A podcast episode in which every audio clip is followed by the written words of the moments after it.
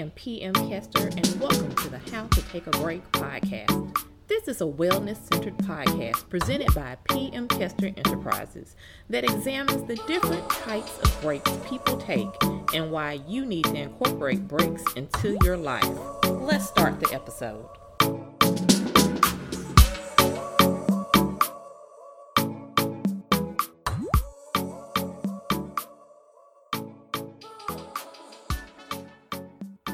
Hello, and welcome back to the show. I am so happy to have you on this episode entitled How to Take a Break to Trust Your Gut. Um, I am so happy to do this episode. Actually, kind of not happy because it's one of those vulnerability moments for me. You know, if you follow me, you see where every Friday I post a book as part of my hashtag taking a break to read series. And one of the books highlighted was Brene Brown's Daring Greatly. And the crust of that book is vulnerability. And this is diving into like a vulnerable moment for me. I have not been a stranger to sharing on Instagram how the past couple of months have been kind of tough. I have been learning some lessons I also believe I'm learning these lessons because I intended for this year to be a growth year. And I can definitely say that a lot of what has happened this year has been a challenge to my growth, right? And so I have been learning some lessons. And one of the big lessons that I have learned over the past couple of months has regarded trusting my gut, right? Trusting my gut. And it's something that I think that people say all the time, hey, you know, you got to trust your gut. But what does that really mean? And what are three lessons? I will use them as breakaways here, um, embedded in our conversation. But some lessons that I have learned and that I think we can all learn about trusting our gut. So, Mind Body Green has an article called What Are Gut Feelings and How Can You Know When to Trust Them? And I'm going to read some snippets out of there and get into the breakaways and, of course, the discussion. The article states Our gut feelings or instincts are similar to our intuition, though often a gut feeling will involve some sort of physical feeling as well, which isn't always the case with intuition. From a psychological perspective, neuroscientist and author of The Source, Tara Swart, MD, PhD, says, your gut feelings are a combination of your gut bacteria communicating directly to your brain via chemical messages in the blood, and the gut neurons' connection to the limbic, the emotional and intuitive part of the brain. And from a more spiritual view, clairvoyant intuitive and author of A Little Bit of Intuition, Catherine Allen tells Mind Body Green that people usually get an overall sensation of knowing but how that knowing presents itself will be different for everyone. So it's something that you feel. It's a feeling. It, it, it happens deep down. Sometimes you might feel something in the pit of your stomach. Sometimes you may kind of feel a catch in your breath. And it's like, ooh, something's not right there, or I should do this. Something is on a spiritual level. Maybe the wind blows or something triggers it. But, you know, your gut feeling, something down there that's kind of telling you either danger, danger, Will Robinson, right? Something telling you he or she is the one. Those are good people. Something saying, girl, put that back. You don't need that. That gut feeling, something deep inside. And so I have been struggling with this recently. And it's brought to mind how I struggled with trusting my gut when I started dating as well. But of course, I want to talk about all the trust your gut things, but I think it is probably best to start from. I'm going to start with my most recent example of a trust your gut moment, or in my case, a time when I didn't trust my gut. And I'm going to use that to segue into the three breakaways. So get your drink and gather in for a listen. so earlier this year, I got hired into a role that I had been seeking for the past year and a half, and I had been doing the role for another area of my company on a temporary basis. That area could not keep me. I was facing having to kind of go back to my old role, which I had outgrown. And of course, the role I was in was more money. So, of course, um, I wanted to stay in that role just for a small reason with that. But I really liked the work that I was doing. So, I was seeking those roles and an opportunity came up to go do that role in another division. Now, at the time, I had a gut feeling and had told everyone I was not going to apply because that manager had a reputation for behavior that was unkind, very demanding, was not a good fit. And that reputation was getting around there was another role that was that also came opening, but I was discouraged from going to that role because people were like, well, it's at a higher level and there's a lot of change in that role. So you technically probably would not know who your manager would be in a year. And it would be safe to go with this manager. And they said something that I hate when people say that well, yes, she has a reputation, but you've worked with her in the past and she may not treat you like she treats everybody else. And newsflash, okay, I'm just going to pause it right there just to say when people say that, that's a lie because if they've mistreated somebody else, they just haven't mistreated you yet. So take that way, that's a bonus one for me. But at the time people were telling me that, I was really conflicted. I really ended up applying for the job at the very last minute because my gut was holding me back and was like, I don't know, girl. This doesn't this doesn't feel right. It doesn't feel right. And then we're gonna fast forward things up to a month ago today of me recording. I'm recording September, so early August, where the boss, the boss with the reputation, calls me and basically said, This is not going to work. I want to move you somewhere else. We're not a good fit. And basically turned my world upside down. But basic, it, I keep using the word basically. But she had already turned my world upside down because the time that I spent with her were some of the most hellacious four months of my life.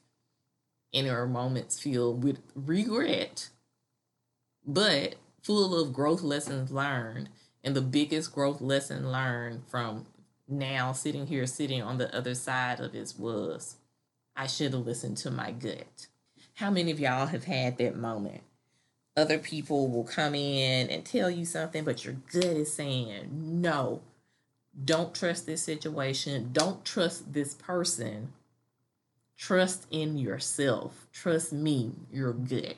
And you don't do it. And that goes right into breakaway number one, which is sometimes going with your gut will mean going against your circle. And so I just use the word circle because you can it could be friends, it could be family, or it could just be one person, right? And you're just like, no, no, no, I don't trust it. Like in my situation, I something deep down told me, uh-uh, this ain't it don't go there.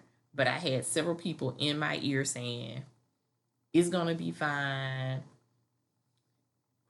Nothing's going to happen to you over here. This person is just like that with everybody else, but it won't be like that with you. And I didn't trust my gut. And I ended up in the situation I'm in now where I worked for something, I worked really hard for something, and then I had it taken away from me. Now, do I regret that? No, because I'm gonna clean stuff up. I'm professional to the end. I'm gonna clean this up, and and I also know that this was a growth lesson for me. So I'm appreciative of the lesson. Now, did this growth lesson hurt? Yes, indeed. But it taught me the main lesson, which is to trust my gut. And breakaway number one, sometimes going with your gut will mean going against your circle. And I went back to the people that that told me that, and I said, this taught me a lesson and you helped teach it to me. And they felt bad. I said, well, don't you feel bad either? I said, because these are lessons that we have to learn, right? And you got to learn that when you trust your gut, sometimes you're going to have to go against the people around you.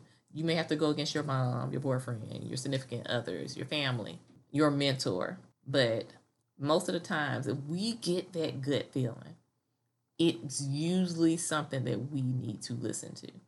And it's trying to save you from a whole lot of heartbreak and some tough lessons. So, breakaway number one, just again, sometimes going with your gut will mean going against your circle.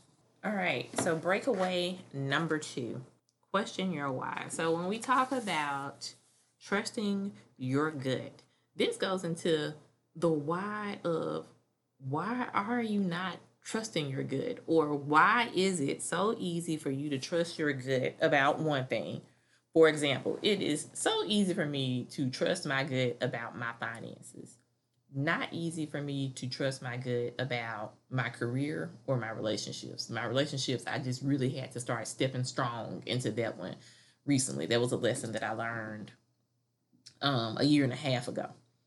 But my finances, I never have the issue on trusting my gut with my finances. Nobody's gonna make me invest in something that sounds stupid. Um, you you not gonna catch me giving people a whole lot of money because I learned those lessons very young in life. But now trusting my gut regarding what to do career wise, what to do relationship wise, that's something I struggle with. So question my why. Why is it?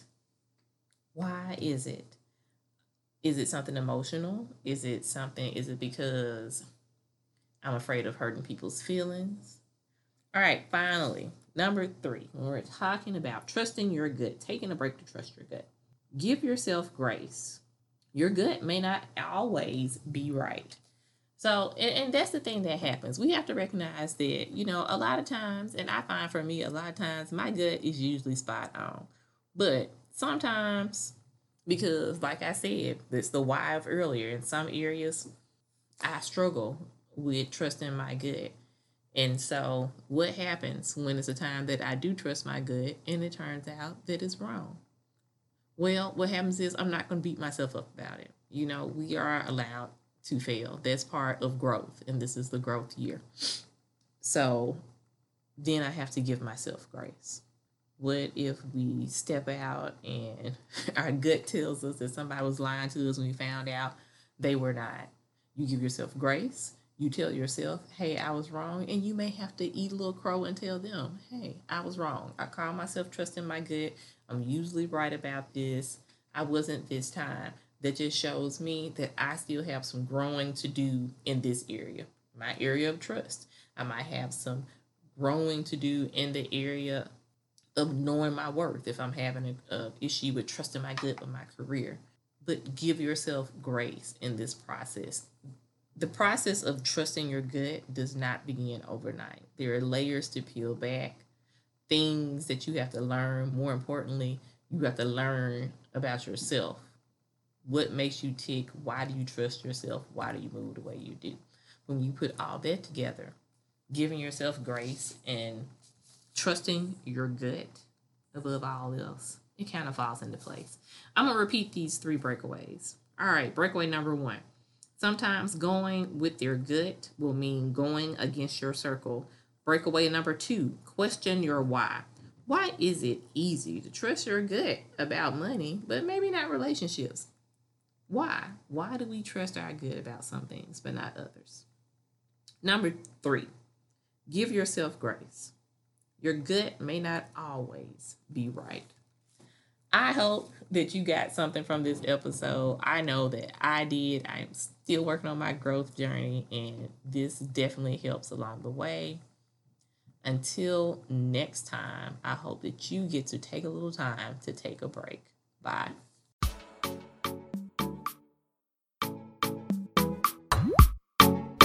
For taking a break to listen to the episode. Connect with me at PM Kester, that's K E S T E R on Instagram, or email the Kester Group at gmail.com.